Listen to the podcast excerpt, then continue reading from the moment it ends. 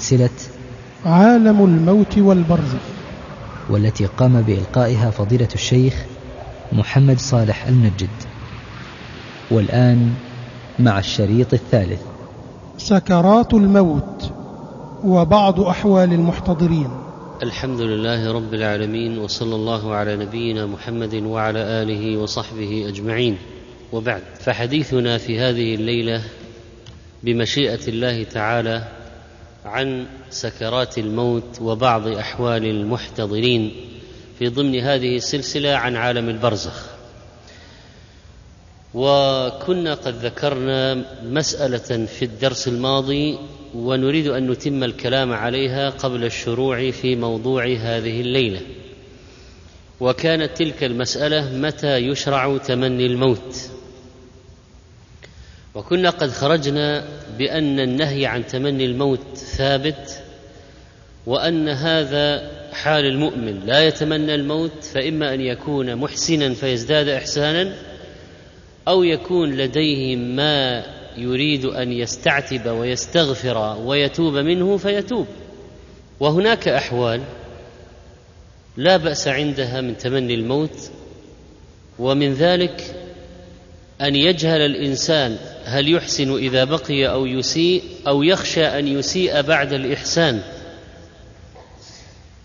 وحديث النبي صلى الله عليه وسلم أحيني ما علمت الحياة خيرا لي وتوفني إذا علمت الوفاة خيرا لي. وإذا كان لابد فاعلا كما في الرواية الأخرى فليقول اللهم أحيني ما كانت الحياة خيرا لي وتوفني إذا كانت الوفاة خيرا لي. فإن هذا في حال اشتداد الأمر عليه فإنه يقول هذا. وقد جاء عن بعض السلف أنهم تمنوا الموت في حالات مثل خشية عدم القيام بأمر الرعية كما وقع لعمر رضي الله عنه أو رغبة في أجر الطاعون وهو شهادة لما نزل. وخشية الافتتان بالدنيا وكثرة العطاء كما وقع لزينب لما جاءها عطاء عمر. وخوف الفتنة في الدين بسبب كثرة الخلاف وعدم القدرة أو الضعف عن القيام بالحق. وممن خشي على نفسه الفتنة فأراد أن ينزل به الموت قبل أن يفتتن عبد الله بن سعد بن أبي السرح لما هرب منها واعتزل وخشي أن تدركه والخوف من فتنة المنصب كما وقع لعلي بن نصر الجهضمي لما عرض عليه القضاء وألزم به والخوف من فتنة المنصب يشمل كذلك الإمارة وبعضهم قد دعا ربه أن يقبضه قبل أن يدخل فيها وربما يكون أحيانا الفرار من الشهرة.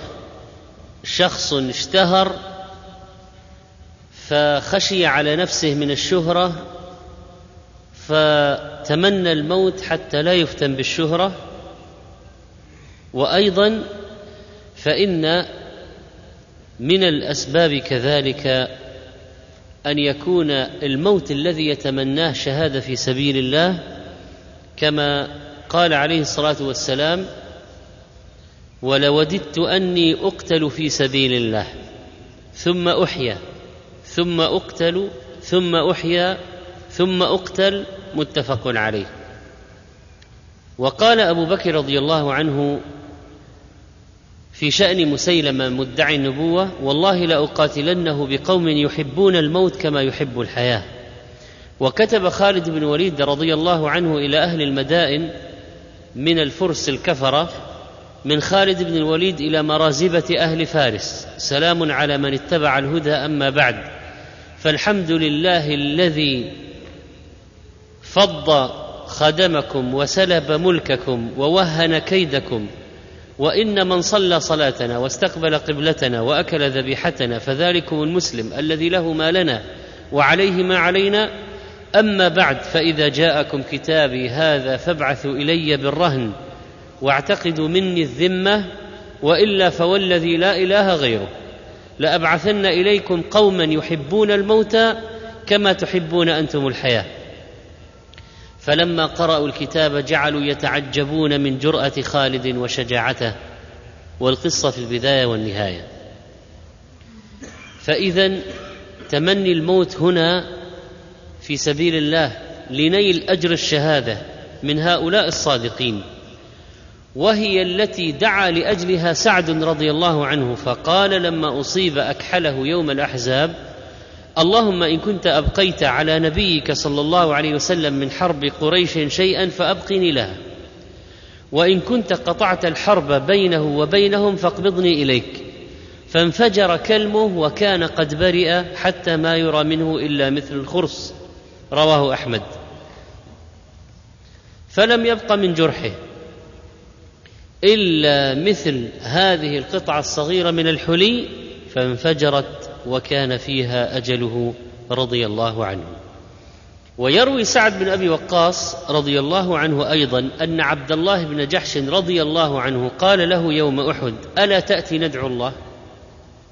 فخلوا في ناحية فدعا سعد فقال يا رب إذا لقينا قوما إذا لقينا القوم غدا فلقني رجلا. اجعلني أواجه رجلا.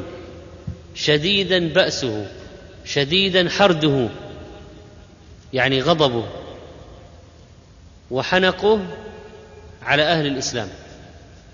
فأقاتله فيك ويقاتلني ثم ارزقني عليه الظفر حتى أقتله وأخذ سلبه. طبعا هناك أجر من يقتل كافرا في سبيل الله وهو أنه لا يجتمع مسلم وقاتله لا يجتمع كافر وقاتله من المسلمين في النار ابدا. من قتل كافرا في سبيل الله في المعركة لا يجتمع الكافر وقاتله في النار. هذا فضل من قتل في سبيل الله. هذه كانت أمنية سعد لكن ما هي أمنية عبد الله بن جحش؟ فقام عبد الله بن جحش رضي الله عنه فقال اللهم ارزقني غدا رجلا شديدا حرده شديدا بأسه أقاتله فيك ويقاتلني ثم يأخذني فيجدع أنفي وأذني فإذا لقيتك غدا قلت يا عبد الله فيم جدع أنفك وأذنك فأقول فيك وفي رسولك. فيقول صدقت قال سعد بن أبي وقاص يروي القصة لولده بعد ذلك. قال يا بني كانت دعوة عبد الله بن جحش خيرا من دعوتي. أنا دعوت أن أقتل كافرا صنديدا. هو دعا أن يقتله كافر صنديد في سبيل الله. قال سعد يا بني كانت دعوة عبد الله بن جحش خيرا من دعوتي. لقد رأيته آخر النهار يعني بعد المعركة. وإن أذنه وأنفه لمعلقان في خيط. يعني قتله الكفار ومثلوا به وقطعوا أنفه وأذنه. قال الهيثمي رواه الطبراني ورجاله رجال الصحيح. وأما البراء بن مالك فكان يتمنى الموت ويبتغي مظانه في سبيل الله وقد صبر هو وأصحابه في المواطن في قتال مسيلمة صبرا عظيما. حتى نصرهم الله. وقاتلوا أتباع مسيلم الكذاب حتى ولوا الأدبار والتجأوا إلى حديقة الموت. وكان قد أشار عليهم محكم اليمامة محكم بن الطفيل بدخولها الكافر فدخلوها وفيها عدو الله مسيلمة. وأغلق بنو حنيفة الحديقة عليهم وأحاط بهم الصحابة. فقال البراء بن مالك رضي الله عنه يا معشر المسلمين ألقوني عليهم في الحديقة فاحتملوه ورفعوه وضعوه على ترس ورفعوه بالرماح حتى ألقوه عليهم من فوق سورها فلم يزل يقاتلهم دون بابها حتى فتحه ودخل المسلمون الحديقة يقتلون فيها من المرتدة من أهل اليمامة حتى خلصوا إلى مسيلم لعنه الله. وإذا هو واقف في ثلم في ثلمة جدار كأنه جمل أورق هائج. وهو يريد يتساند لا يعقل من الغيظ. وكان إذا اعتراه شيطانه أزبد حتى يخرج الزبد من شدقيه. فتقدم إليه وحشي بن حرب قاتل حمزة سابقا الذي أسلم. فرماه بحربته فأصابه وخرجت من الجانب الآخر وسارع أبو دجانة سماك بن خرش رضي الله عنه فضربه بالسيف فسقط فنادت امرأة من القصر يا وأمير الوضاءة قتله العبد الأسود. هذا البراء رضي الله عنه الذي قال عليه الصلاة والسلام له إنك لو أقسمت على الله لأبرك قالوا له وقد لقوا المشركين أقسم على ربك يا براء. فقال أقسمت عليك يا رب لما منحتنا أكتافهم يعني نصرتنا عليهم ثم التقوا على قنطرة السوس فأوجعوا في المسلمين بدأ يقتل من المسلمين. فقالوا له يا براء أقسم على ربك. فقال أقسمت عليك يا رب لما منحتنا أكتافهم وألحقتني بنبيك صلى الله عليه وسلم. هذا موضع الشاهد. فمنحوا أكتافهم وقتل البراء شهيدا. فهذا وأشباهه من سادات المجاهدين. ليس يلقون بأنفسهم إلى التهلكة ابدا وإنما يبتغون الشهادة في سبيل الله مظانها. يبتغون القتل في سبيل مظانها ويتمنون ذلك بل ويدعون به. فليس الدعاء بالقتل في سبيل الله ليس من تمني الموت المذموم. هذا هو الشاهد. وقد قال رجل للبراء يا أبا عمارة ولا تلقوا بأيديكم إلى التهلكة هو الرجل يلقى العدو فيقاتل حتى يقتل؟ قال لا. ولكن هو الرجل يذنب الذنب فيقول لا يغفره الله. هذا ألقى بيده إلى التهلكة. لا هو أطاع ولا هو استغفر. رواه الحاكم موقوفا وقال صحيح على شرطهما وقال الألباني صحيح لغيره موقوف. فإذا متابعة أفهام الصحابة في الحوادث عند الموت والسلف ماذا كانوا يقولون؟ أمر من الأهمية بمكان. وهذا المفهوم الذي وضحه أبو أيوب رضي الله عنه وبين للصحابة بين لمن حضر في ذلك في تلك الموقعة ما معنى إلقاء النفس إلى التهلكة من المواضع التي لا بأس بتمني الموت فيها عند غلبة الشوق إلى لقاء الله تعالى. فقد يعمر الإنسان محسنا طائعا عابدا زاهدا في الدنيا ثم يحصل له شيء من يعني الشعور والإحساس بالشوق إلى لقاء الله أنه يريد أن يلقى الله مشتاق للقاء الله. فلا بأس أن يتمنى الموت حينئذ شوقا إلى لقاء ربه. قال سهل بن عبد الله التستري لا يتمنى الموت إلا ثلاث رجل جاهل بما بعد الموت. وهذا الذي قدمنا ذكره في الدرس الماضي أن بعض الناس تراه الآن لشيء يصيبه من ضر الدنيا يقول وين الموت؟ بس وين الموت؟ وهذا من جهله لا يدري ألم الموت ولا بعد الموت ولا ما يكون مصيره بعده ولا ما يطلع عليه من الأهوال. ولو عرف أهوال الموت ما دعا به.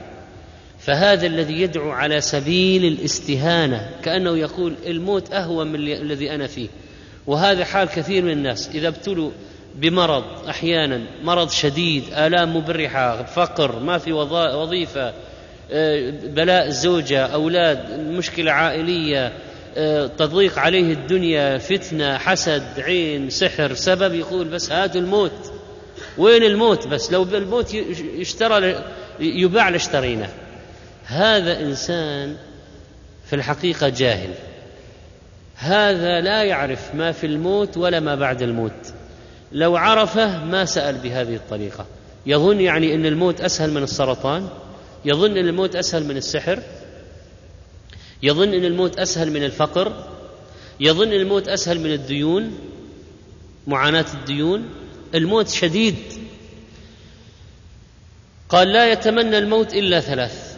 وذكر منهم سهل بن عبد الله التستري رجل جاهل بما بعد الموت أو مشتاق محب للقاء الله عز وجل. فرق بين هذا وهذا.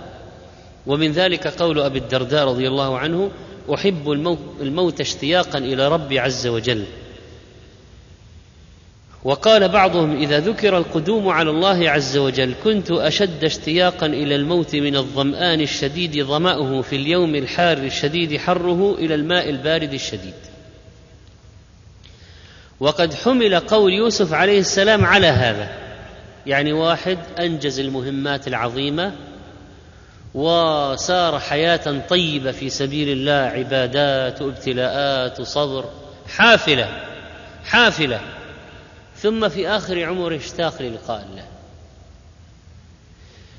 حملوا على هذا قول يوسف عليه السلام ربي قد آتيتني من الملك وعلمتني من تأويل الأحاديث. فاطر السماوات والأرض أنت ولي في الدنيا والآخرة توفني مسلما وألحقني بالصالحين. فهذا حال نبي كريم ورجل عظيم عاش حياة حافلة. بطلب العلم وتربى على يد أبيه النبي وقاسى وعانى وفي الكيد والحسد والجب والسجن والفتنة وصبر وعلى الشهوة وعلى المصيبة وعلى الواجب وعن الحرام وعلى الأقدار. ثم ولي وعبد الله في الرخاء كما عبده في الشدة. وعدل. وطبق العدل ونشره. ووصل عدله إلى القريب والبعيد واجتمع بأهله وتمت النعمة. بعد هذا العمر الحافل اشتاق, اشتاق للقاء الله قال ابن عباس اشتاق إلى لقاء ربه وأحب أن يلحق به وبآبائه فدعا الله أن يتوفاه ويلحقه بهم. توفني مسلما وألحقني بالصالحين. ولم يسأل نبي قط الموت غير يوسف يعني في القرآن فيما قصه الله علينا. وعن قتادة قال لما جمع ليوسف شمله وتكاملت عليه النعم سأل لقاء ربه. وعن مجاهد أن يوسف النبي صلى الله عليه وسلم لما جمع بينه وبين أبيه وإخوته وهو يومئذ ملك مصر اشتاق إلى الله وإلى آبائه الصالحين إبراهيم وإسحاق.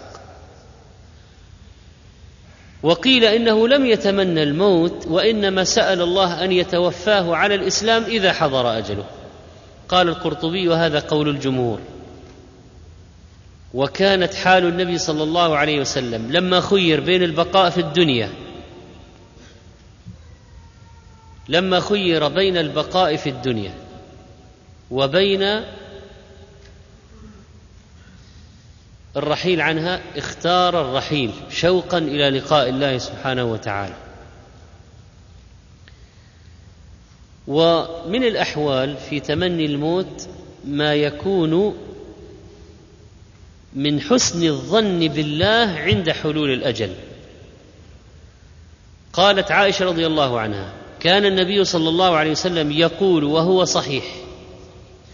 إنه لم يقبض نبي حتى يرى مقعده من الجنة ثم يخير فلما نزل به يعني الموت ورأسه على فخذي غشي عليه ثم أفاق فأشخص بصره إلى سقف البيت ثم قال اللهم الرفيق الأعلى.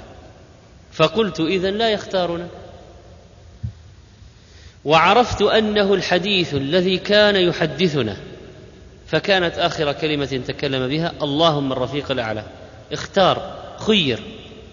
هل يبقى في الدنيا أو يلتحق بالرفيق الأعلى؟ من هو الرفيق الأعلى؟ ومن يطع الله والرسول فأولئك مع الذين أنعم الله عليهم من النبيين والصديقين والشهداء والصالحين وحسن أولئك رفيقا. هؤلاء هم الرفيق الأعلى النبيون والصديقون والشهداء والصالحون وحسن أولئك رفيقا هؤلاء الرفيق الأعلى لأن الله عز وجل جعلهم في تلك المنزلة في العلو ما في نبي إلا يخير عند الموت هل يبقى أو يرحل؟ فاختار النبي صلى الله عليه وسلم الرحيل. ولذلك قال العلماء في مسألة حسن الظن إن الخوف أفضل من الرجاء ما دام الرجل صحيحا. يخاف يغلب الخوف. حتى يعتدل ويتوب. فإذا نزل به الموت فالرجاء أفضل. وأيضا قال الحسن رحمه الله لما قال لما كرهت الأنبياء الموت هون الله عليهم بلقاء الله. وبكل ما أحبوه من تحفة وكرامة. حتى إن نفس أحدهم تنزع من بين جنبيه وهو يحب ذلك لما قد مثل له مما يراه. مثلت له أنواع النعيم. وكان بعض السلف جالسا يكتب المصحف. فجأة وضع القلم من يده وقال إن كان موتكم هكذا فوالله إنه لموت طيب وسقط ميتا. فالله أعلم بما رآه. يعني نزل به الموت فرأى شيئا فقال هذه العبارة. قال إن كان موتكم هكذا فوالله إنه لموت طيب وسقط ميتا. ولما نزل الموت بحذيفة رضي الله عنه قال حبيب جاء على فاقة. كانت الفتن والواحد بعد المشوار هذا الطويل في العلم والجهاد والدعوة والصبر والصدقات والعبادات يعني يتمنى الآن أن يرحل من الدنيا على خير يتمنى أن يمشي أن يرحل وهو على ثبات. هذه نفسية واحد ممكن يتمنى الموت في هذه الحالة خصوصا لما يكون هناك فتن وهو مستقيم ثابت ويخشى على نفسه. وقد حدث أن واحد من الصحابة تمنى الموت لدعوة نبوية دعا بها النبي عليه الصلاة والسلام لأحد الأموات. فروى النسائي رحمه الله عن عوف بن مالك قال سمعت رسول الله صلى الله عليه وسلم صلى على جنازة فقال اللهم اغفر له وارحمه واعف عنه وعافه وأكرم نزله ووسع مدخله واغسله بماء وثلج وبرد. المعاصي لها حرارة وهذه تذهبها. ونقه من الخطايا كما ينقى الثوب الأبيض من الدنس وأبدله دارا خيرا من داره واهلا خيرا من أهله وزوجا خيرا من زوجه وقه عذاب القبر وعذاب النار. قال عوف وهو من المصلين صلاة الجنازة فتمنيت أن لو كنت الميت لدعاء رسول الله صلى الله عليه وسلم لذلك الميت. وهذه طبعا حالة خاصة. الحديث رواه النسائي وصححه الألباني. تنبيه يوجد كتاب رسالة بعنوان أحكام تمني الموت مكتوب عليها أنها من مؤلفات الشيخ محمد بن عبد الوهاب رحمه الله. وهذه الرسالة لم ينسبها إليه تلاميذه ولا من ترجموا له بل أسلوبها يخالف أسلوب الشيخ بل منهجها وهو هذا هو الأصل في التنبيه مناقض لمنهج الشيخ ففيها إثبات لأشياء غريبة بأحاديث ضعيفة واهية وفيها القول بمشروعية التلقين وقراءة القرآن على الأموات وغير ذلك مما لا يفتي به الشيخ ولا اشتهر عنه طار بعضهم بنسبتها إلى الشيخ. وقد رد ذلك الشيخ صالح الفوزان بثمانية أدلة فيها غنية وكفاية على تزييف نسبة هذه الرسالة للشيخ محمد الوهاب رحمه الله وأنه لا تصح نسبتها إليه. الموت راحة للمؤمن وراحة من الكافر. راحة للمؤمن وراحة من الكافر. من الذي يرتاح من الكافر؟ قال تعالى عن قوم فرعون كم تركوا من جنات وعيون وزروع ومقام كريم ونعمة كانوا فيها فاكهين. كذلك وأورثناها قوما آخرين. أغرقهم الله. قال تعالى فما بكت عليهم السماء والأرض وما كانوا منظرين. ما بكت عليهم السماء والأرض لكفرهم. وما كانوا منظرين ما كانوا مؤخرين. بل الغرق أدركهم. لم يوجد لهم فقد. ما أحد بكى عليهم لما ماتوا. بالعكس استراح البلاد والعباد. ما بكى عليهم أهل السماء والأرض. لكن قال بعض العلماء إن السماء تبكي والأرض تبكي. قال مجاهد إن السماء والأرض يبكيان على المؤمن يعني لفراقه. قال أبو يحيى فعجبت من قوله. قال أتعجب. قال أتعجب؟ وما للأرض لا تبكي على عبد يعمرها بالركوع والسجود. وما للسماء لا تبكي على عبد كان لتسبيحه وتكبيره فيها دوي كدوي النحل. وقال علي بن عباس رضي الله عنهما إنه يبكي عليه مصلاه من الأرض ومصعد عمله من السماء. في مكان يصعد فيه عمله. مصعد هذا يبكي عليه. من السماء ومصلاه في الأرض يبكي على فراقه.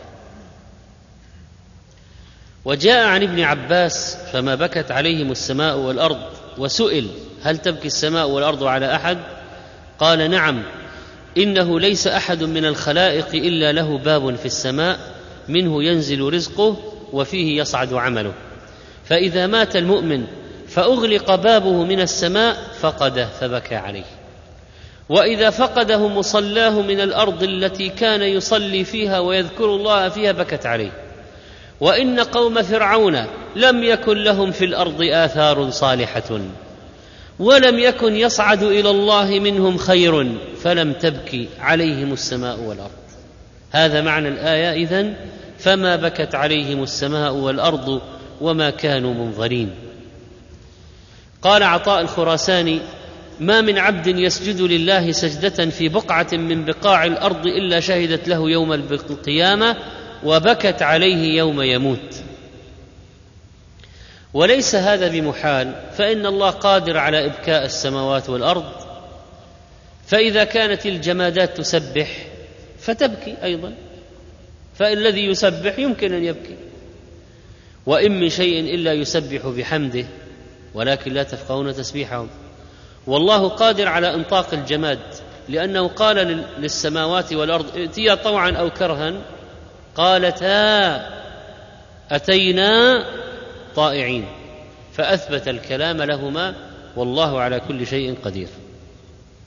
وأخرج عبد بن حميد عن قتادة بسند حسن وكذلك ابن جرير وكنا نحدث أن المؤمن تبكي عليه بقاعه التي كان يصلي فيها من الأرض ومصعد عمله من السماء.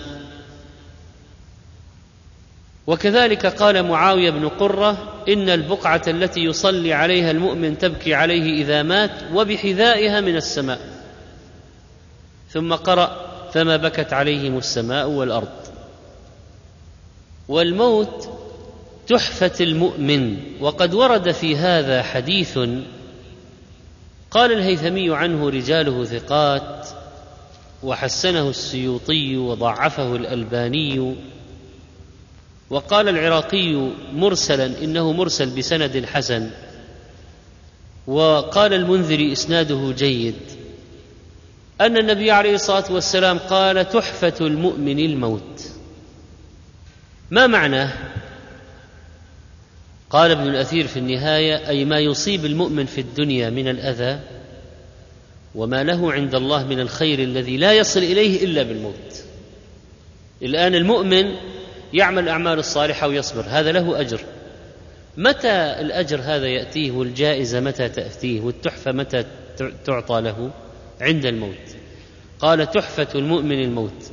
وقال الشاعر قد قلت إذ مدحوا الحياة فأسرفوا في الموت ألف فضيلة لا تعرف منها أمان عذابه بلقائه وفراق كل معاشر لا ينصف التحفة ما يتحف به المؤمن من العطية برا وإلطافا لأن الدنيا سجن بالنسبة إليه ومحنة وبلاء ومقاساة ومدافعة شيطان ومجاهدة شهوات.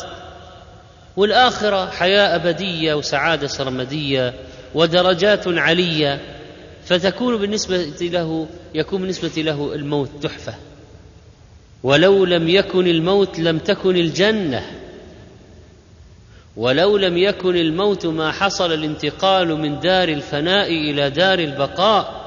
ولهذا من الله على المؤمنين بالموت. في الحقيقة لأنه ينقلهم إلى منازل السعادة. فكيف سيسعدون ويسرون وينعمون إذا ما ماتوا؟ قال تعالى والذي خلق الموت والحياة. طبعا خلق الحياة نعمة وخلق الموت أيضا. بل إنه قدم الموت على الحياة الذي خلق الموت والحياة. تنبيها على أنه هو الذي يوصل إلى الحياة الحقيقية. قال أبو داود ما من مؤمن إلا والموت خير له فمن لم يصدق فإن الله يقول وما عند الله خير للأبرار. الذي عند الله في الآخرة في الجنة خير للأبرار مما في الدنيا خير لهم من الدنيا. وقال حبان بن الأسود الموت جسر يوصل الحبيب إلى الحبيب والمؤمن كريم على ربه فإذا قدم عليه أتحفه ولقاه روحا وريحانا. وأمر له في قبره بكسوة ورياحين وبرد مضجعة وآنسه بملائكة كرام إلى أن يلقاه. فالله عز وجل ودود لطيف كريم رحيم. إذا انتقل عبده المؤمن من الدنيا إليه وقدم عليه فما حال المضيف إذا جاءه الضيف؟ إكرام وبر وألطاف وتحف وهدايا وجوائز ومقدمات قبل الوجبة الأساسية. وهكذا يكون كفن من الجنة وحنوط من الجنة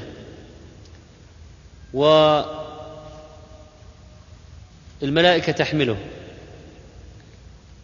ويصعد إلى الله وروح في عليين وتوسعة في القبر.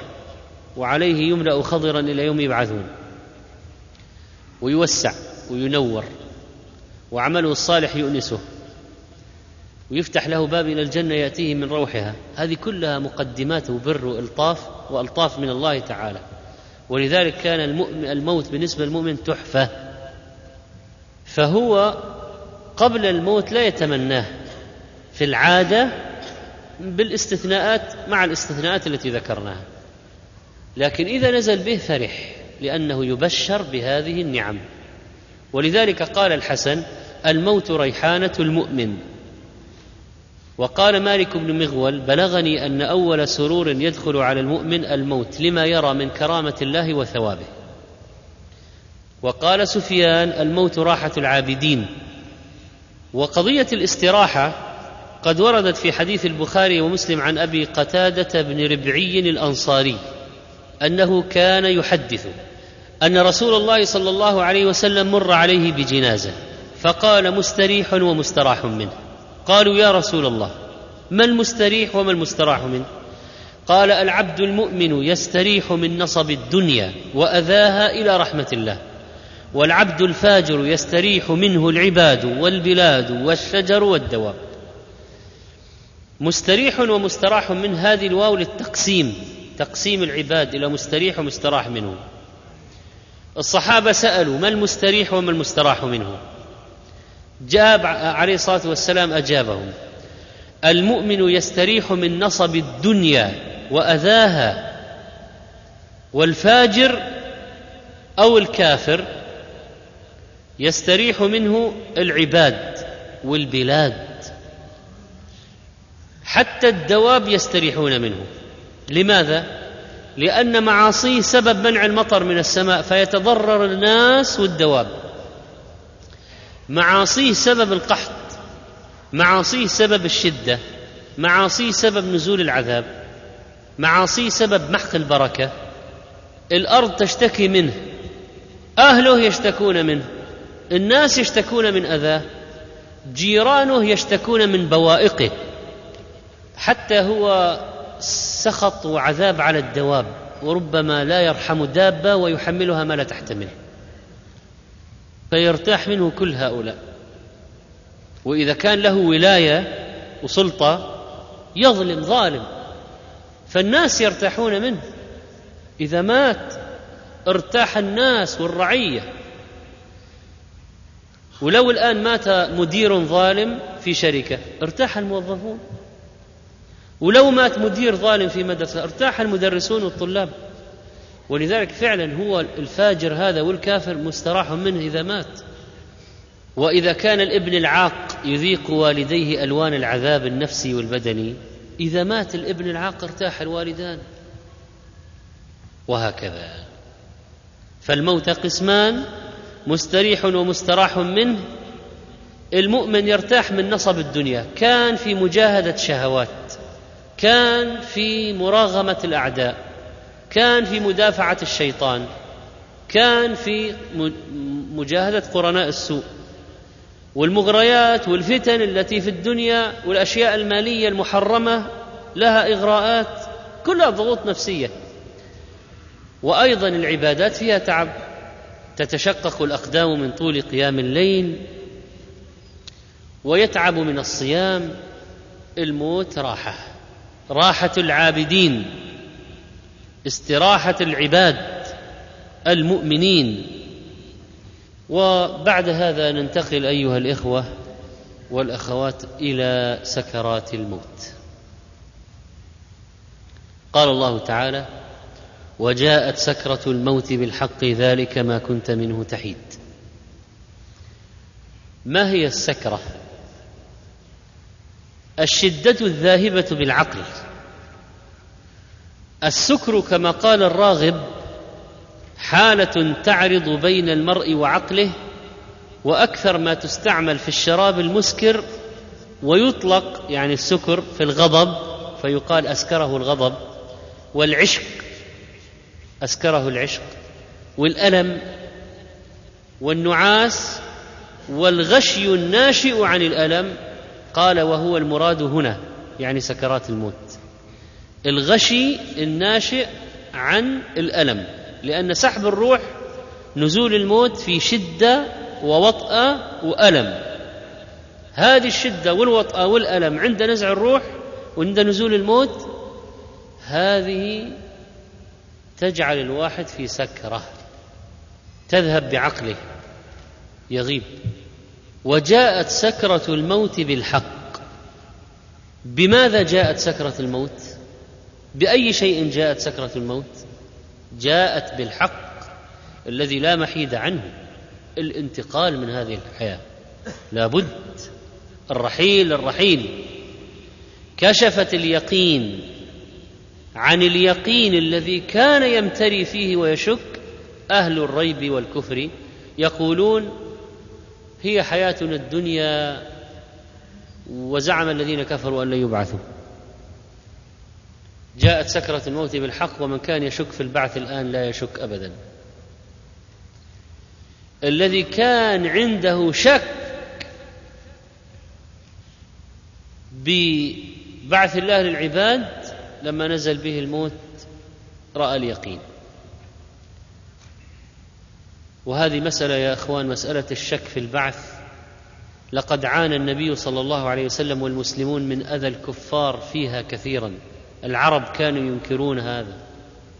كانوا ينكرون البعث بعد الموت. يأتي واحد بعظم قد يبس رميم متهالك يفته أمام المسلم أمام الصحابي يقول يزعم ربك أنه يبعث هذا؟ ينكرون البعث. وبعض المذاهب الوجودية والإلحادية هكذا كانوا يقولون إن الأرواح تتناسخ والروح تطلع تدخل في شيء ثاني في جسد آخر والروح تطلع تدخل وهكذا دورات ومنهم من يقول هذه الدنيا كلها تعاد بعد ستة وثلاثين ألف سنة وكل شيء يعود آدم مرة ثانية.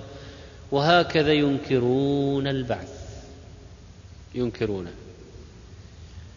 والملاحدة من الأدباء العرب الذين يسمون بأدباء الحداثة كثير من أشعار طافحة بإنكار البعث. وعند الكفار طبعا مذاهب الوجودية وغيرها ينكرون البعث. وإذا سألت كثيرا من هؤلاء الكفار ماذا بعد الموت؟ لا يدري. ولو قلت له هل تؤمن بالبعث بعد الموت؟ يقول ربما. بل إن شاب مسلم هداه الله للحق وصار يعبد الله ومجتهد في الطاعات ابتلي بأب يعني عبارات وعبارات الكفر.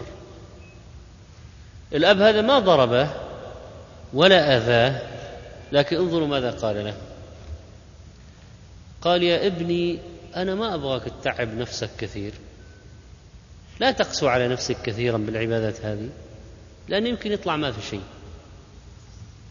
يمكن يطلع ما في شيء. يعني تعب نفسك على الفاضي. واحد يقول لابني هذا الكلام هذا لما ينزل به الموت وجاءت سكرة الموت بالحق يمكن يطلع ما في شيء؟ هذا خذ هذا الآن هذا اليقين. بل إنني مرة كنت قبل أكثر من عشرين سنة نصحت شخصا في موضوع الصلاة أو غيرها. قال أنا أنا أصلي بس أنا أصلي احتياطا. كيف يعني احتياطا؟ قال يعني لو كان في بعد الموت شيء يكون أنا صليت ولو ما في شيء ما خسرنا شيء. يعني شوف في هذول من أبناء المسلمين الآن ما هو ليس كف ليس كفارا. من ابنائكم لكن الذي يعتقد بهذا كافر. الذي يشك إنه في بعث بعد الموت كافر.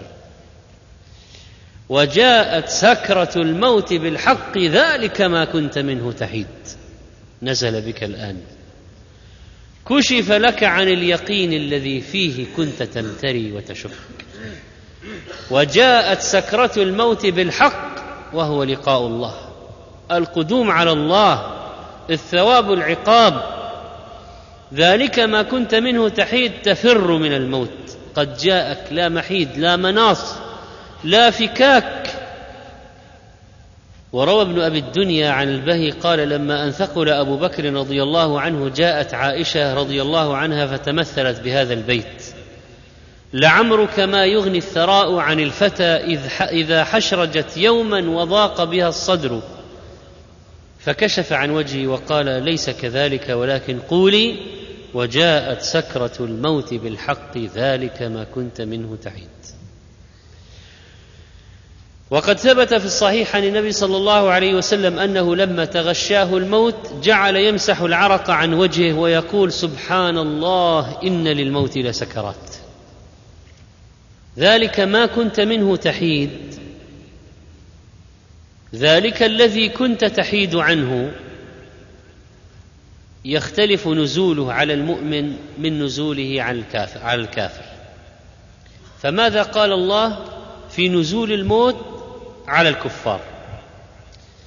ولو ترى إذ الظالمون في غمرات الموت والملائكة باسطوا أيديهم اخرجوا أنفسكم.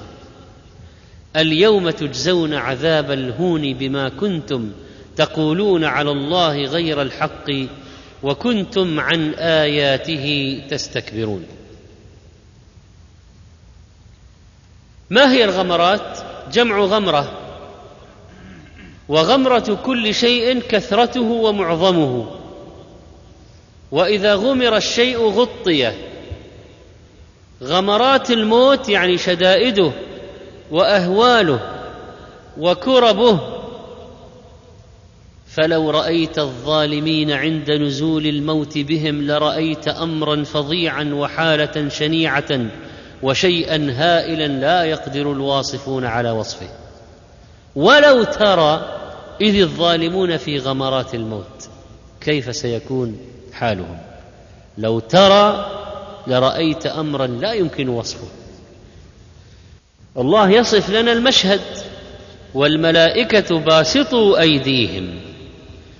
اذا هذا حال الظالمين عند الاحتضار في سكرات الموت وغمراته وكرباته. والملائكة باسطوا أيديهم بالضرب باسطوا أيديهم بالعذاب. كما قال في الآية الأخرى ولو ترى إذ يتوفى الذين كفروا الملائكة يعني الملائكة يتوفون الذين كفروا. ماذا يفعلون بهم عند التوفي وقبض أرواحهم؟ يضربون وجوههم وأدبارهم.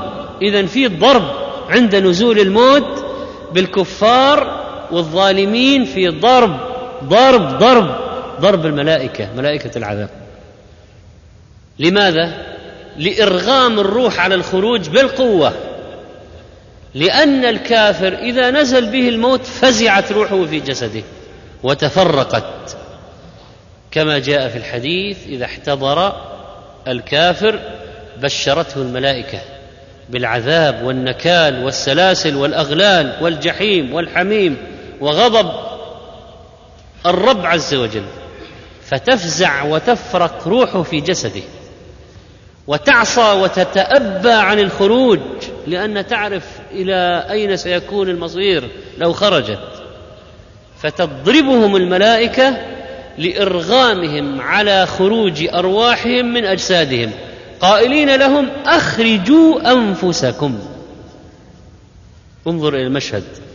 ولو ترى إذ الظالمون في غمرات الموت والأهوال هذه والفزع والملائكة باسطوا أيديهم بالضرب أخرجوا أنفسكم. أخرج نفسك. أخرج نفسك. طلع. طلع روحك. أخرج نفسك. أخرجوا أنفسكم اليوم تجزون عذاب الهون الشديد الذي يهينكم بما كنتم تقولون على الله غير الحق جزاء وفاقا من كذبكم وردكم للحق وتكبركم عن الانقياد له والاستسلام لحكم الله. فهكذا يهانون غاية الإهانة كما كانوا متكبرين في الدنيا والجزاء من جنس العمل. وقال تعالى حتى إذا جاء أحدكم الموت توفته رسلنا وهم لا يفرطون. يعني في حال الاحتضار إذا جاء أحدكم الموت وجاءت أسباب الموت توفته رسلنا واحد تجتمع عليه الرسل الملائكة تتوفاه. أليس ملك الموت واحدا؟ بلى لكن له أعوان. ولذلك قال توفته رسلنا يسلون الروح من الجسد حتى إذا كان عند القبض سلموها لملك الموت. فقبضها. فعملية الاستخراج من الجسد تتم بالملك ملك الموت ومعه ملائكة أعوان يخرجون الروح أكثر من واحد أكثر من واحد. يخرجون الروح ويسلمونها لملك الموت لينزعها النزع النهائي. قال بعضهم يقبض ملك الموت الروح من الجسد ثم يسلمها إلى ملائكة الرحمة إن كان مؤمنا أو إلى ملائكة العذاب إن كان كافرا. ويصعد تصعد بها الملائكة إلى السماء وسنعرف ماذا يحدث في هذه الرحلة بعد خروج الروح من البدن. وهم لا يفرطون يفعلون حسب الأوامر لا يتعدون لا يضيعون لا يقصرون يطيعون الله. وقال أبو عبيدة لا يتوانون وقرأ بعضهم لا يفرطون. من هو ملك الموت؟ جاء في بعض الآثار تسميته بعزرائيل. ولا يوجد في القرآن ولا في الأحاديث الصحيحة تسميته بهذا الاسم. قال الألباني رحمه الله في التعليق على حديث البراء ثم يجيء ملك الموت عليه السلام قال هو اسمه في الكتاب والسنة ملك الموت. أما تسميته بعزرائيل فمما لا أصل له خلافا لما هو المشهور عند الناس ولعله من الإسرائيليات. على اية حال قيل إن إيل بالسريانية يعني عبد. فجبرائيل عبد الله مثلا ميكائيل عبد الرحمن مثلا. فقال بعضهم عزرائيل إسرافيل ثابت إسرافيل إيل عبد بتلك اللغة. فبناء عليه ربما تكون هذه من الإضافة إضافة العبد إلى المعبود. آه، فلم يثبت تسمية عزرائيل وهذه قضايا غيبية ليس لنا طريق لمعرفتها إلا القرآن والسنة والوحي فإذا لم يأتي الوحي بشيء صحيح فإذا لم يأتي في الوحي شيء فإننا لا يمكن أن نعتمد على ما شاع في الكتب وما تناقله الناس. وقال عز وجل والنازعات غرقا. والناشطات نشطة والسابحات سبحا فالسابقات سبقا. هذا قسم من الله تعالى. الله يقسم بما شاء من المخلوقات ونحن لا يجوز لنا أن نقسم بغير الله. فأقسم تعالى بالنازعات. من هي؟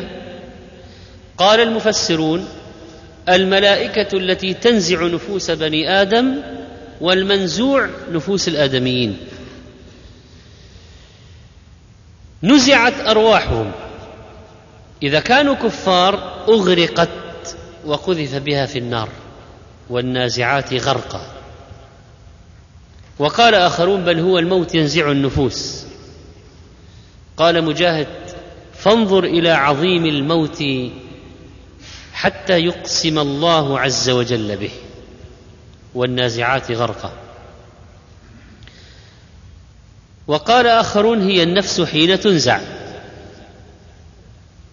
وقال ابن جرير يدخل فيه كل نازعة ملكا كان أو موتا ومال ابن كثير إلى أن الصحيح في قوله والنازعات غرقا الملائكة حين تنزع أرواح بني آدم. فمنهم من تأخذ روحه بعسر فتغرقه في نزعها. ومنهم من تأخذ روحه بسهولة وكأنما حلته من رباط. وهو قوله وهو قوله والناشطات نشطة. اذا النازعات الملائكة تنزع الأرواح. غرق تغرق أرواح الكفار في العذاب. والناشطات نشطة تحل أرواح المؤمنين فتنطلق. فينشط المؤمن تنشط روحه عند خروجها فتصعد حتى قيل تسبق الملائكة إلى السماء. وقيل الملائكة تنشط في نزع الأرواح بقوة. والسابحات سبحة. قيل الملائكة تسبح بأرواح المؤمنين وقيل الموت يسبح في نفوس بني آدم. وقيل أرواح المؤمنين كلما عاينت ملك الموت قال اخرجي أيتها النفس المطمئنة إلى روح وريحان ورب غير غضبان سبحت سباحة الغائص في الماء فرحا وشوقا إلى الجنة. ونقل هذا عن ابن عباس. فما معنى فالسابقات سبقا؟ قيل الملائكة تسبق بأرواح المؤمنين إلى الجنة. وقيل إن أرواح المؤمنين تسبق الملائكة شوقا إلى لقاء الله عز وجل. وقيل الموت يسبق إلى النفوس والسابقات سبقا هذه الأقوال فيها. وقال تعالى عن حال الملائكة في نزع أرواح المؤمنين بعدما بين أيضا كيف يكون حالهم عند نزع أرواح الكفار والظالمين. فقال تعالى الذين تتوفاهم الملائكة طيبين يقولون سلام عليكم ادخلوا الجنة بما كنتم تعملون. اذا حال المؤمن عند قبض روحه أنه طيب النفس يعني معافى من العذاب مطمئن القلب قد عمته الطمأنينة تتوفاهم الملائكة طيبين وفاه سهلة لا صعوبة فيها بخلاف قبض أرواح الكفار. وقال ابن كثير طيبين يعني أنقياء من الشرك أنقياء من الدنس أنقياء من المعاصي والذنوب. طيبين. هذه كلمة مختصرة جامعة لمعاني كثيرة. طيبين استقاموا على الشرع. طيبين لم يتلوثوا بالشرك والكفر وهذه القاذورات. يقولون لهم سلام عليكم. السلام أمان السلام بشارة.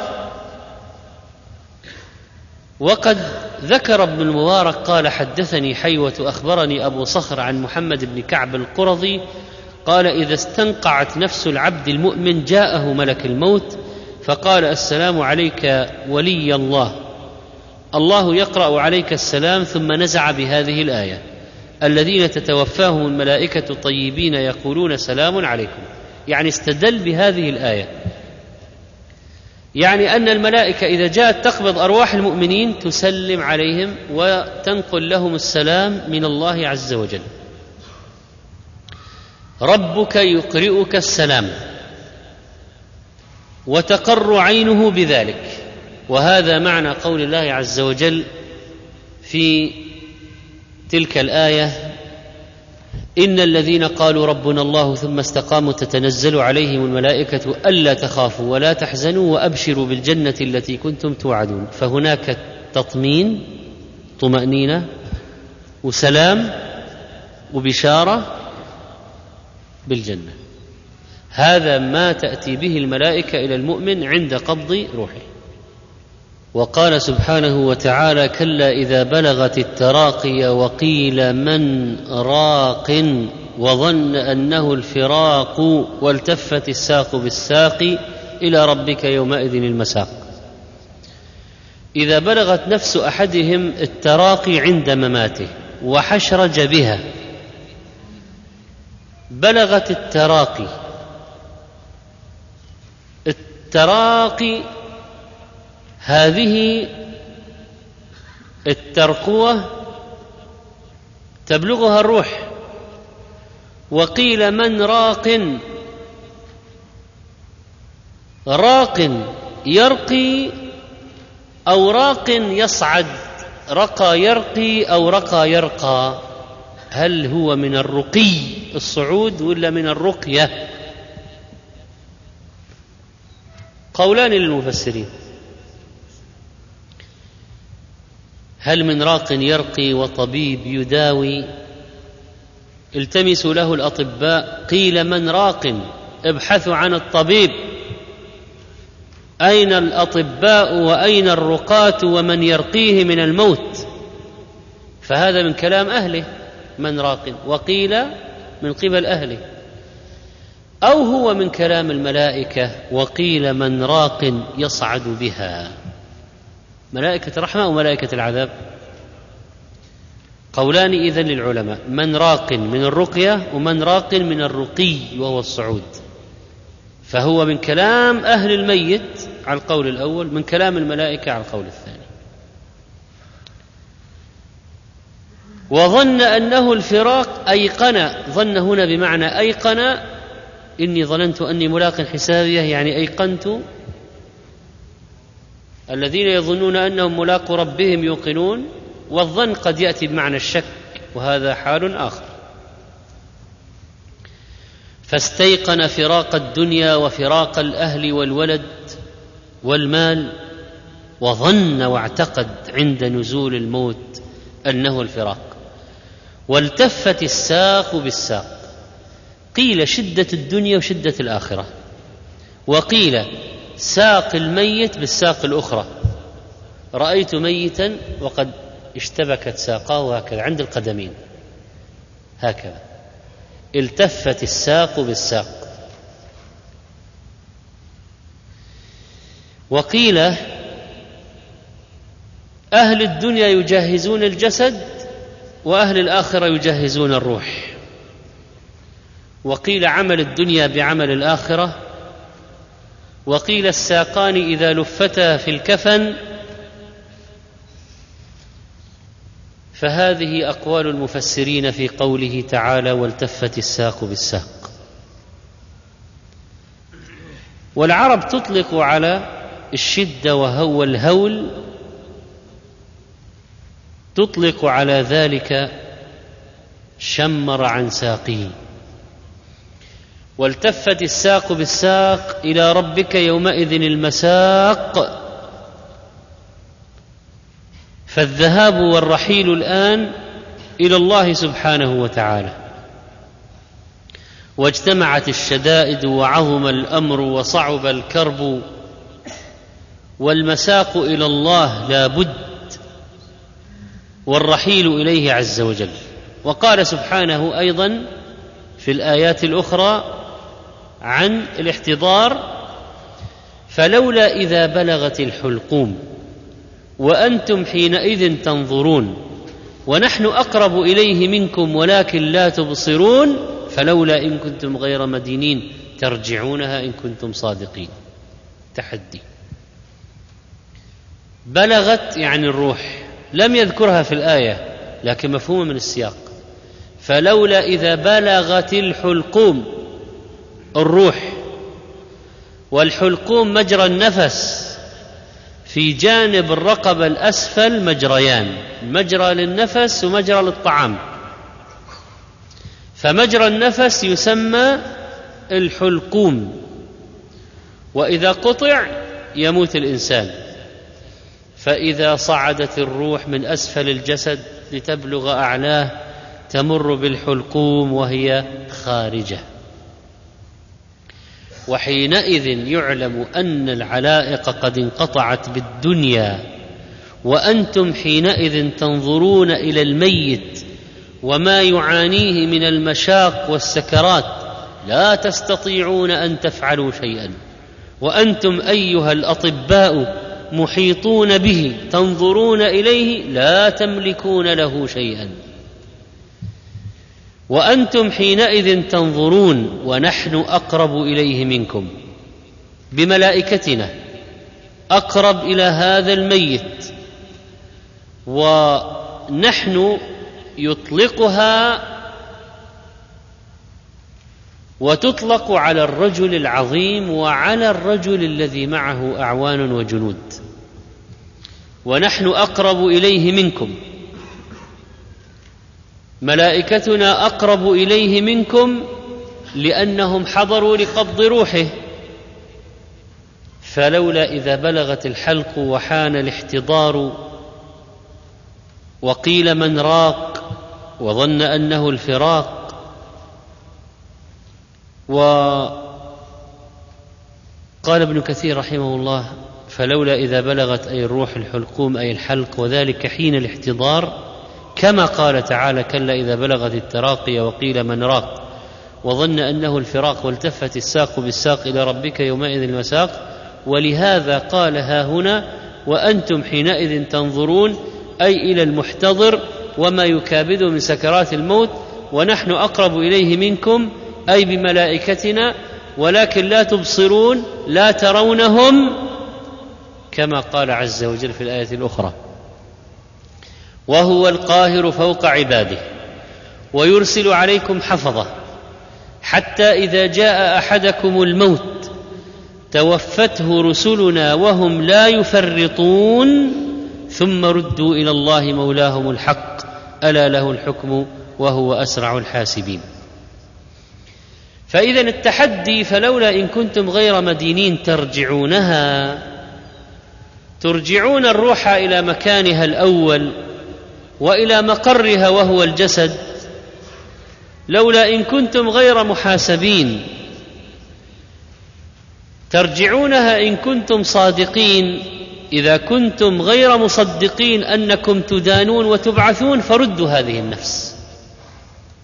هذا معنى ورد عن حسن وسعيد بن جبير. فلولا إن كنتم غير مدينين لو كنتم تظنون أنكم لا تحاسبون فردوا النفس. يردوها بعدما خرجت. ولما اشتكى أبو بكر رضي الله عنه عرض عليه بنوه أن يأتوا بطبيب فأبى. فلما نزل به الموت قال أين طبيبكم ليردها إن كان صادقا؟ فجاءت ابنته أمة الله. فلما رأت ما به بكت قال أي بني لا تبكي. فقالت يا أبتاه فإن لم ابك عليك فعلى من ابكي قال لا تبكي فوالذي نفسي بيده. ما في الأرض نفس أحب إلي من أن تكون خرجت من نفسي هذه. ثم أقبل على حمران يعني مولى عثمان قال ألا أخبرك مما ذاك؟ خشيت والله أن يوشك أنه يوشك أن يجيء أمر يحول بيني وبين الإسلام. يعني الحمد لله أن جاءت ميتتي وأنا على الإسلام. ويا لها من ساعة لا تشبهها ساعة يألم بها أهل التقى فكيف بأهل الإضاعة؟ فروح وريحان لأهل الإيمان وغضب وحميم ويحموم لأهل الكفر والعصيان. وأما إن كان من أصحاب اليمين فسلام لك من أصحاب اليمين. تبشره بذلك الملائكة تقول لا بأس عليك سلام عليك. أنت في سلامة. أنت من أصحاب اليمين سلمت من عذاب الله. تسلم عليه. وأما شدة السكرات فإن الله تعالى لما قال ولو ترى إذ يتوفى الذين كفروا الملائكة يضربون وجوههم وأدبارهم وذوقوا عذاب الحريق إن هذا النزع الشديد الذي يكون فيه هؤلاء الكفار وما يحصل لأرواحهم في أبدانهم وطريقة إخراجها من أرواح من أجسادهم والضرب الذي يكون والتهديد والوعيد والتبشير بالعذاب والملائكة ملائكة العذاب في منظرها المفضع الشديد الهول هؤلاء الضرب يأتيهم من الأمام ومن الخلف يضربون وجوههم وأدبارهم. ونفوسهم مستعصية ولكنهم لا بد أن يخرجوها. فكيف إذا توفتهم الملائكة يضربون وجوههم وأدبارهم؟ بالعنف والقهر والضرب والذل. هذه السكرات قد قال عنها النبي صلى الله عليه وسلم لا إله إلا الله إن للموت سكرات. وذلك في الحديث الذي روته عائشة رضي الله عنها قالت إن رسول الله صلى الله عليه وسلم كان بين يديه ركوة أو علبة فيها ماء فجعل يدخل يديه في الماء فيمسح بهما وجهه ويقول لا إله إلا الله إن للموت سكرات. ثم نصب يده فيجعل يقول في الرفيق الأعلى حتى قبض ومالت يده. وروى أحمد والترمذي وابن ماجه عن عائشة رضي الله عنها قالت رأيت رسول الله صلى الله عليه وسلم وهو بالموت وعنده قدح فيه ماء وهو يدخل يده في القدح ثم يمسح وجهه بالماء ثم يقول اللهم أعني على غمرات الموت أو سكرات الموت قال الحافظ سنده حسن. اذا يدخل يديه في الماء ويمسح وجهه ويقول لا إله إلا الله. إن للموت سكرات. وفي الرواية الأخرى اللهم أعني على سكرات الموت. فلماذا كان يمسح وجهه بيديه عند نزول الموت؟ قال الشراح دفعا لحرارة الموت أو دفعا للغشيان والكرب الذي يكون عند نزول الموت لأننا قلنا إن للموت سكرات وفي غشي يغشى على الإنسان من هوله. فلعله كان يمسح وجهه بيده الشريفة لكي يدفع هذا الغشي ويقول اللهم أعني على غمرات الموت وفي رواية سكرات الموت يعني شدائده. سكرات الموت ما يكون عند الموت من الشدة والألم. الآن نقف هنا وقفة مهمة. هل المؤمن يعاني من نزول الموت؟ هل يشتد الموت على المؤمن؟ هل له وطأ عليه أم لا؟ بلا شك أن النبي عليه الصلاة والسلام عانى من سكرات الموت. بلا شك أنها كانت شديدة عليه قال لا الحافظ ابن حجر وفي الحديث أن شدة الموت لا تدل على نقص في المرتبة بل هي للمؤمن إما زيادة في حسناته وإما تكفير عن سيئاته. إما زيادة في حسناته وإما تكفير عن سيئاته.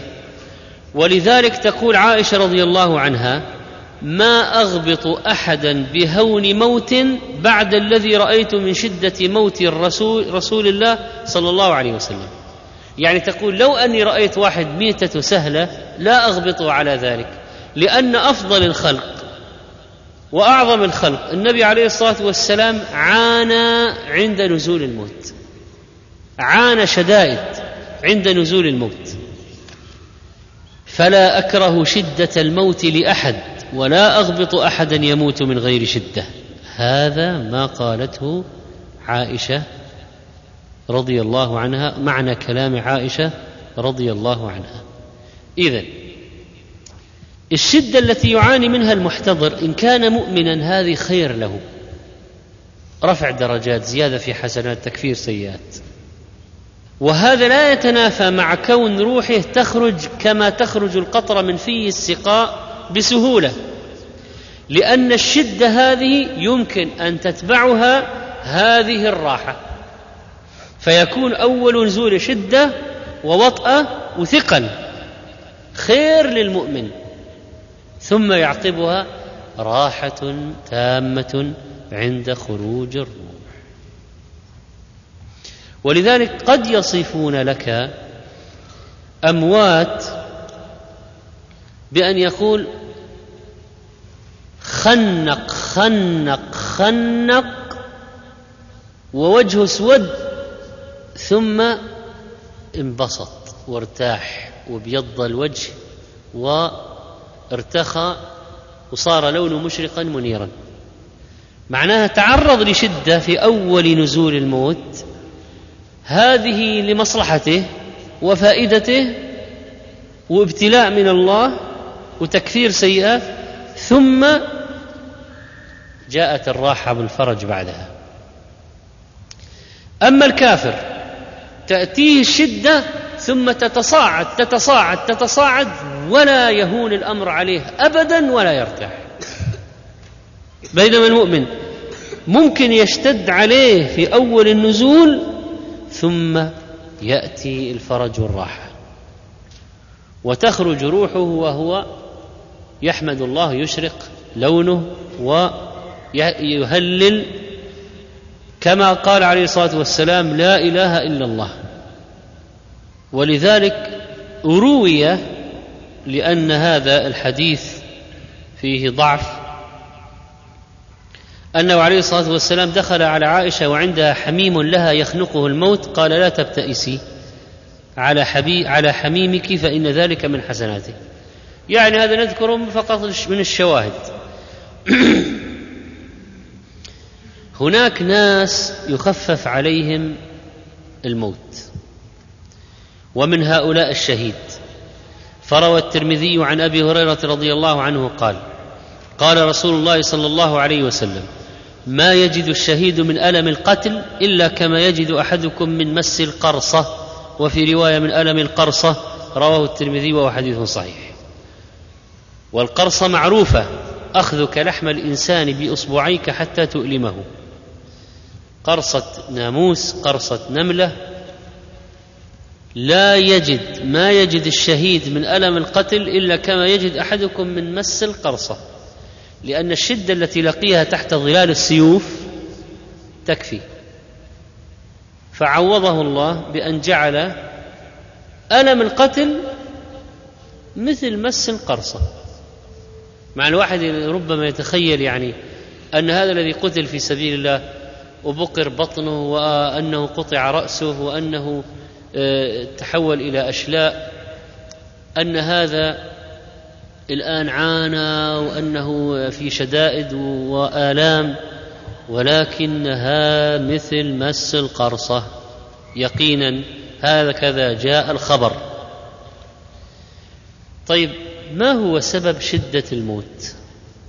ما هو سبب ثقل هذه السكرات؟ قال بعض العلماء اعلم أنه لو لم يكن بين يدي العبد المسكين كرب ولا هول ولا عذاب سوى سكرات الموت بمجردها لكان جديرا بأن يتنغص عليه عيشه ويتكدر عليه سروره ويفارقه سهوه وغفلته ويطول فكره ويعظم استعداده للموت. كرب بيد سواك لا تدري متى يغشاك.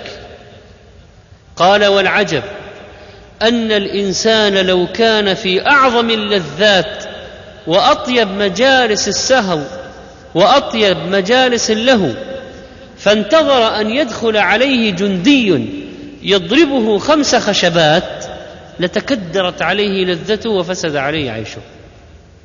فلو قيل لك الآن أنت في حفلة وعندك أطايب الطعام والشراب والتنعمات لكن بعد قليل سيدخل عليك جندي يضربك بخشبة خمس مرات خشبة هذا كافي أن ينغص عليك كل الحفلة. قال فكيف بهذا العبد الذي ينسى؟ ينسى. في هذه الدنيا له واللعب ينسى السكرات. لا أصلا لو فكر فيها لنغصت عليه عيشه. قال وهو في كل نفس بصدد أن يدخل عليه ملك الموت. بسكرات النزع وهو عنه غافل فما لهذا سبب إلا الجهل والغرور.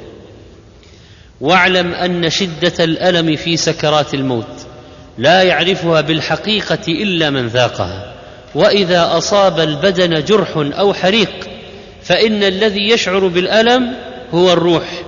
وألم النزع يهجم على نفس الروح فإن الروح هي التي تنتزع من كل عرق من العروق وعصب من الأعصاب وجزء من الأجزاء فلا تسأل عن كربه حتى قالوا إن الموت لأشد من ضرب بالسيف ونشر بالمناشير وقرض بالمقاريض لأن قطع البدن بالسيف إنما يؤلم لتعلقه بالروح فكيف إذا كان المباشر هو الروح نفسها وإنما يستغيث المضروب ويصيح لبقاء قوة تمكنه من الصياح. ولكن المحتضر ينحبس صوته وينقطع صياحه مع شدة ألمه لأن الكرب بلغ فيه حدا أنهكه تماما حتى ليس عنده قوة ليصرخ من شدة سكرات الموت. فالعقل قد غشيه ما غشيه واللسان قد أبكمه ما أبكمه والأطراف قد أضعفها ما أضعفها. ويود لو قدر على الاستراحة ولو بالأنين والصياح والاستغاثة لكنه لا يقدر على ذلك. قال شداد بن أوس الموت أفظع هول في الدنيا والآخرة على المؤمن وهو أشد من غلي في القدور. ولو أن الميت نشر واحد قام من القبر فأخبر أهل الدنيا بالموت ما انتفعوا بعيش ولا لذوا بنوم. وقال زيد بن أسلم عن أبيه إذا بقي على المؤمن شيء من درجاته لم يبلغها درجة في الجنة لم يبلغها بعمله شدد عليه الموت ليبلغ بسكرات الموت وكربه وكربه درجته في الجنة. وكان بعضهم يسأل كثيرا المرضى كيف تجدون الموت فلما مرض قيل له فأنت كيف تجده؟ قال كأن هو الآن حضر في الاحتضار. قال كأن السماء قد انطبقت على الأرض وكأني أتنفس من خرم إبرة. يعني قيل إن بعض المحتضرين بقي معه شيء من العقل يتمكن أن يتكلم عما يعاني. قلة جدا يعني. أن بعضهم بقي عنده شيء من القدرة على الوصف. يصف يعني ولو إلى مرحلة معينة. أول النزول. قال فسئل كيف تجده قال أجد أن السماء قد انطبقت على الأرض وأني أتنفس من خرم إبرة. وقال عمر لكعب الأحبار يا كعب حدثنا عن الموت. قال نعم يا أمير المؤمنين. إن الموت كغصن كثير الشوك. أدخل في جوف رجل وأخذت كل شوكه بعرق أو عصب ثم جذبه رجل شديد الجذب فأخذ منه ما أخذ وأبقى ما أبقى. ودخل الحسن على رجل يجود بنفسه فقال إن أمرا هذا أوله لجدير أن يتقى آخره. وإن امرا هذا اخره لجدير أن يزهد في أوله. يعني يقول الموت إذا هذا اوله جدير أن يتقى ما بعده. والدنيا إذا هذه آخرتها جديرة أن يزهد بها يزهد فيها. قال أم الد... قالت أم الدرداء لما احتضر أبو الدرداء جعل يقول من يعمل لمثل يوم هذا؟ من يعمل لمثل مضجع هذا؟ وعمرو بن العاص لما حضرته الوفاة قال له ابنه عبد الله عبد الله بن عمرو بن العاص يا أبتاه إنك قد كنت تقول لنا ليتني كنت ألقى رجلا عاقلا عند نزول الموت حتى يصف لي ما يجد. يعني عمرو عاص كان عنده هاجس يريد واحد فقط يبقى عنده شيء من العقل يثبت عنده عند نزول الموت ليخبره ماذا يشعر وماذا يجد. قال يا ابت إنك قد كنت تقول لنا ليتني كنت ألقى رجلا عاقلا عند نزول الموت حتى يصف لي ما يجد وأنت ذلك الرجل. يعني الآن أنت نزل بك الموت وأنت عاقل. فصف لي الموت. قال والله يا بني لكأن جنبي في تخت وعاء تصان فيه الثياب وكأني أتنفس من سم إبرة ثقب إبرة. وكأن غصن الشوك يجر به من قدمي إلى هامتي. ثم قال ليتني كنت قبل ما بدا لي في قلال الجبال أرعى الوعولة والله ليتني كنت حيضا أعركتني الإماء بدريب الإذخر. الإذخر تأخذ المرأة التي أصاب ثوب الحيض تحك به دم الحيض يعني يطهر وينظف ويطيب الرائحة.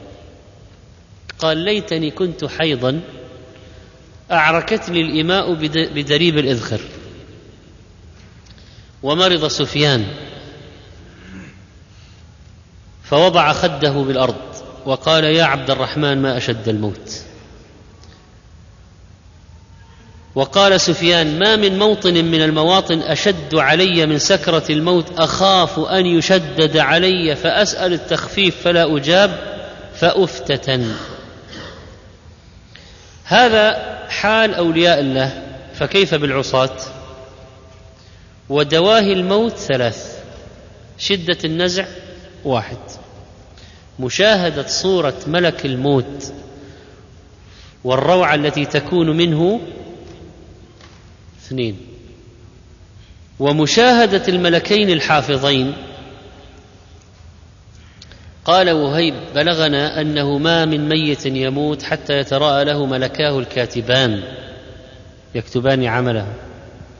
فإن كان مطيع فإن كان مطيعا قال له جزاك الله عنا خيرا فرب مجلس صدق أجلستنا وعمل صالح أحضرتنا. ملكان يكتبان أعماله يشكرانه على المجالس الخير التي أجلسهم فيها والأماكن الطيبة التي ذهب إليها معهم بهم إليها وهم معه معهم وهو يلازمانه أحضرتنا مجالس ذكر أحضرتنا مع أخيار. والفاجر العاصي يقولان له لا جزاك الله عنا خيرا فرب مجلس سوء أجلستنا وعمل غير صالح أحضرتنا وكلام قبيح أسمعتنا فلا جزاك الله عنا خيرا. هل يحضر الشيطان عند الموت؟ نعم. آخر فرصة للشيطان للإغواء هنا فهو يحضرها للمحاولة الأخيرة. فيزيد أهل الشر شرا ويحاول بأهل الخير إلى آخر لحظة أن يغويهم في ذلك الموقف. قال النبي صلى الله عليه وسلم إن الشيطان يحضر أحدكم عند كل شيء من شأنه. رواه مسلم. ويأتيه في صورة في اللحظات الحرجة. وربما مثل له صور واشخاص يعرفهم كأبيه وأمه. وربما دعاه إلى اليهودية والنصرانية عند الموت. قال القرطبي سمعت شيخنا الإمام أبا العباس أحمد بن عمر يقول حضرت أخا شيخنا أبي جعفر أحمد بن محمد القرطبي بقرطبة وقد احتضر فقيل له قل لا إله إلا الله فكان يقول لا لا. فلما أفاق من غشيته ذكرنا ذلك له. قال أتاني شيطانان عن يميني وعن شمالي. يقول أحدهما مت يهوديا فإنه خير الأديان. والآخر يقول مت نصرانيا فإنه خير الأديان. فكنت أقول فإنه خير الأديان فكنت أقول لهما لا لا. وهذا ليس لازما لكل أحد كما يقول شيخ الإسلام ابن تيمية. يعني ليس لازما أن يحدث حضور الشيطان أو أن يمثل له صورا تأمره بالكفر أو أن يموت على اليهودية أو النصرانية. لكن يحصل منهم من يعرض عليه ومنهم من لا يعرض عليه. وقد وقع ذلك لأقوام. شيخ الإسلام ابن تيمية يقول بالاستقراء وقع هذا لأقوام. وهذا كله من فتنة المحيا والممات التي أمرنا أن نستعيذ بها في صلاتنا. إيش نقول في آخر الصلاة؟ وأعوذ بك من فتنة المحيا والممات. فتنة المحيا عرفناها. فتنة النساء وفتنة الأموال وفتنه الممات. ما يمكن أن يعرضه الشيطان على المحتضر من عروض بأي طريقة ليموت على غير الإسلام. الآن هذا العلم والإيمان والطاعات العبادات أثرها هناك هناك عند الموت. فيثبت الله الذين آمنوا بالقول الثابت في الحياة الدنيا وفي الآخرة. قال والشيطان أحرص ما يكون على إغواء الإنسان وقت موته لأنه وقت الحاجة. واستدل شيخ الإسلام بحديث الأعمال بخواتيمها. قال ولهذا روي أن الشيطان أشد ما يكون على ابن آدم حين الموت. يقول لأعوانه دونكم هذا فإنه إن فاتكم لن تظفروا به أبدا. إذا فاتكم الآن راحت الفرصة. نهائيا. ولذلك فلا بد من التفكير في هذا الموقف. وبعض الناس يقولون أصابتنا الوسوسة ونفكر في الموت ما عدنا نريد الطعام ولا العمل ولا نذهب إلى مكان. خلاص عفنا أنفسنا وعفنا أهالينا وعفنا الدنيا وعفنا. فهل هذا يحتاج إلى طبيب نفسي؟ الجواب أيها الإخوة إن الخوف من الله والخوف من سوء المصير والخوف من سكرات الموت إذا كان يدفع للعمل الصالح ولتجنب المعاصي فهذا والله لا يحتاج إلى معالجة وإزالة لأنه إيجابي. حتى لو كدر حياة الإنسان. ما معنى أكثر من ذكر هذه اللذات؟ أما إذا كان خوفا سلبيا يقعده عن العمل الصالح ويجعله كالمشلول لا ينطلق إلى طاعة ولا إلى عبادة ولا إلى طلب علم ولا إلى دعوة ولا إلى إدخال السرور على المسلمين ولا إلى بر والدين ولا إلى شيء يقعد في بيته خلاص مثل الخرقة المرمية فهذا خوف سلبي. هذا إنسان ما عنده فقه في الحقيقة. ولذلك فإن خوفه هذا من الموت ما دفعه فما هو الخوف المطلوب؟ ما هو؟ وهل المطلوب أن نخاف أو لا نخاف؟ المطلوب أن نخاف من الموت وأن نفكر في هذه اللحظات وأن نستعد لها وهذا هو الثمرة الاستعداد. لماذا؟ هذا الكلام كله ينتج في النفس خوفا لكن الواحد يستعد. يعني عاقبة الخوف الاستعداد هذا هو المطلوب. وسوف نتم إن شاء الله بقية الكلام. في بعض أحوال المحتضرين مع موضوع الدرس القادم جزا الله الشيخ خير الجزاء وجعل ما قدم في موازين حسناته.